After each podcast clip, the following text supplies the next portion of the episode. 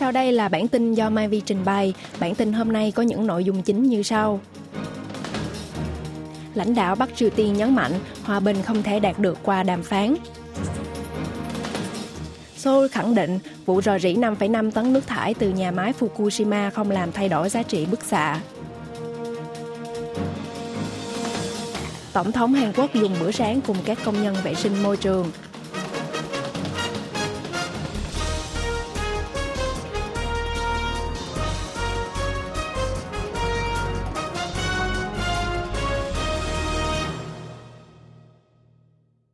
Lãnh đạo Bắc Triều Tiên nhấn mạnh hòa bình không thể đạt được qua đàm phán. Báo Lao động, cơ quan ngôn luận của Đảng Lao động Bắc Triều Tiên ngày 9 tháng 2 đưa tin, Chủ tịch Ủy ban Quốc vụ Kim Jong-un một ngày trước đã đến thăm và chúc mừng Bộ Quốc phòng nhân ngày thành lập Quân đội Nhân dân 8 tháng 2. Con gái nhà lãnh đạo miền Bắc là Kim Chu-e cũng xuất hiện bên cạnh cha mình. Phát biểu tại chuyến thăm, ông Kim tiếp tục nhấn mạnh Hàn Quốc là quốc gia thù địch số một nguy hại nhất, là kẻ thù chính không đổi của Bắc Triều Tiên. Việc chính quyền miền Bắc quyết định về đường lối đóng chiếm, bình định lãnh thổ miền Nam trong tình huống khẩn cấp là một biện pháp thỏa đáng vì hòa bình và ổn định quốc gia. Nhà lãnh đạo Bắc Triều Tiên nhấn mạnh, hòa bình không phải là thứ có thể đạt được bằng sự cầu khẩn hay đàm phán.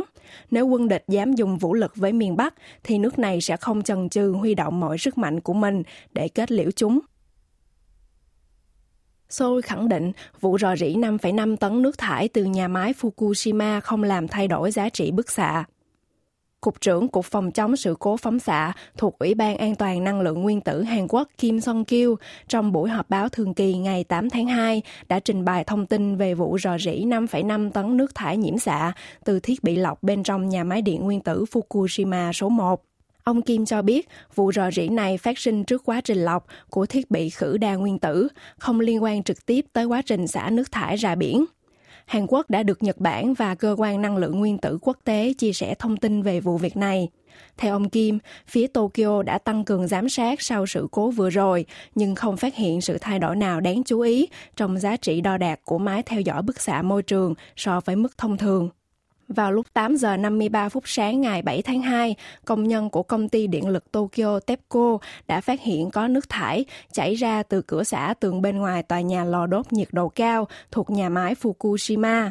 Cửa xả này là nơi xả khí hydro phát sinh từ thiết bị lọc nước thải ra bên ngoài tòa nhà. Công ty điện lực Tokyo ước tính có khoảng 5,5 tấn nước thải bị rò rỉ, lượng chất phóng xạ bị rò rỉ là khoảng 2,2 tỷ becquerel. TEPCO đã quyết định thu gom chỗ đất mà nước thải ngắm xuống. Tổng thống Hàn Quốc dùng bữa sáng cùng các công nhân vệ sinh môi trường.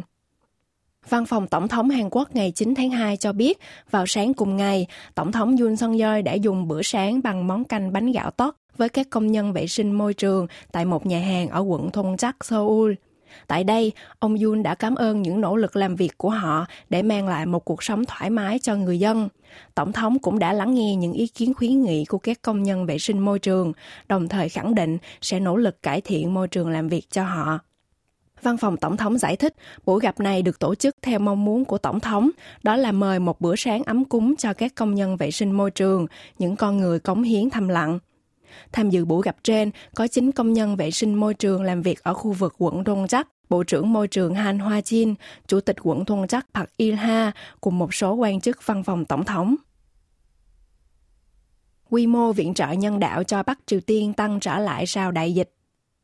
Theo tài liệu của Văn phòng điều phối các vấn đề nhân đạo của Liên Hợp Quốc, tính đến thời điểm hiện tại, cộng đồng quốc tế dự kiến viện trợ cho Bắc Triều Tiên 2,18 triệu đô la Mỹ trong năm nay, lần đầu tiên tăng kể từ sau dịch COVID-19. Khoản tiền viện trợ cho miền Bắc của cộng đồng quốc tế đã liên tục giảm kể từ sau khi bùng phát dịch COVID-19. Bắc Triều Tiên đã đóng cửa biên giới hoàn toàn để phòng ngừa sự xâm nhập của virus COVID-19, khiến cộng đồng quốc tế không thể viện trợ. Khoản viện trợ cho nước này từng đạt 45,9 triệu đô la Mỹ vào năm 2019, sau đó giảm dần và tới năm ngoái, quy mô viện trợ giảm mạnh xuống còn 1,52 triệu đô la Mỹ. Từ năm 2021, Văn phòng điều phối các vấn đề nhân đạo của Liên Hợp Quốc đã loại Bắc Triều Tiên khỏi đối tượng viện trợ nhân đạo do không thể kiểm chứng quá trình triển khai viện trợ vì nước này đóng cửa biên giới. Trong năm nay, Thụy Sĩ là quốc gia duy nhất viện trợ cho miền Bắc, đạt 2,18 triệu đô la Mỹ. bác sĩ nội trú của 4 trên 5 bệnh viện top đầu Hàn Quốc dự kiến đình công. Các bác sĩ nội trú thực tập tại các bệnh viện đại học Hàn Quốc đang tăng tốc chuẩn bị hành động tập thể nhằm phản đối việc chính phủ quyết định nâng 2.000 chỉ tiêu tuyển sinh trường y. Nói tiếp Bệnh viện Đại học Quốc gia Seoul, Bệnh viện Asan Seoul, tới lượt các bác sĩ nội trú thuộc Bệnh viện Severance, Bệnh viện Samsung Seoul quyết định sẽ tham gia đình công. Như vậy, đã có 4 trên 5 bệnh viện tấp đầu đưa ra lập trường hành động.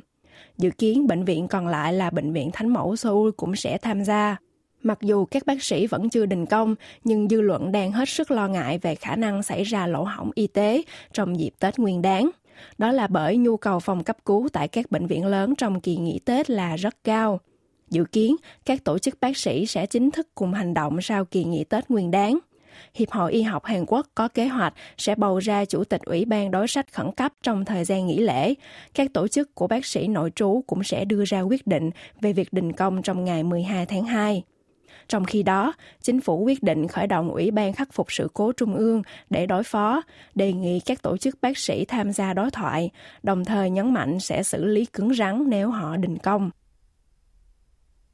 Mở cửa miễn phí lăng tẩm cung điện trong dịp Tết Nguyên đán 2024 Ban quản lý di tích cung điện Lăng Tẩm thuộc Cục Di sản Văn hóa Quốc gia Hàn Quốc cho biết, trong vòng từ ngày 9 đến 12 tháng 2, người dân Hàn Quốc có thể tự do tham quan miễn phí các cung điện và lăng tẩm, trong đó bao gồm cả Trung Myo, Tông Miếu.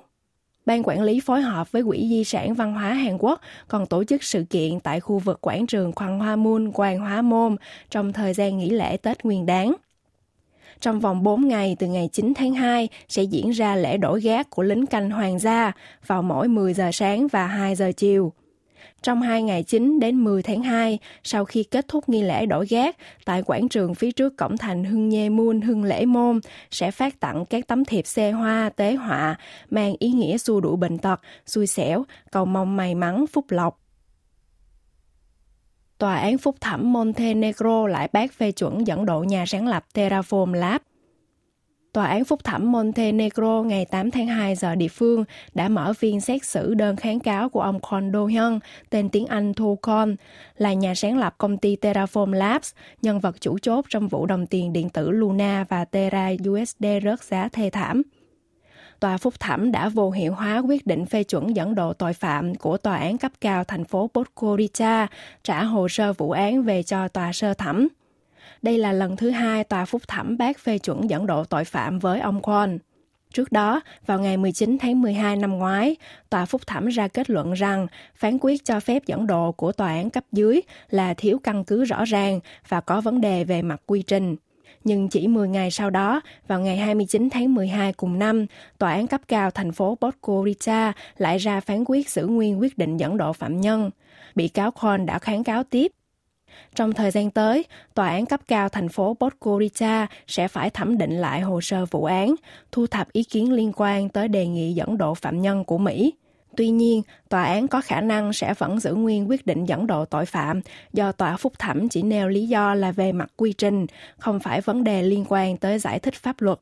Tòa án cấp cao thành phố này dự kiến sẽ ra quyết định về việc dẫn độ ông Kwon cho tới ngày 15 tháng 2, thời hạn giam giữ để dẫn độ phạm nhân.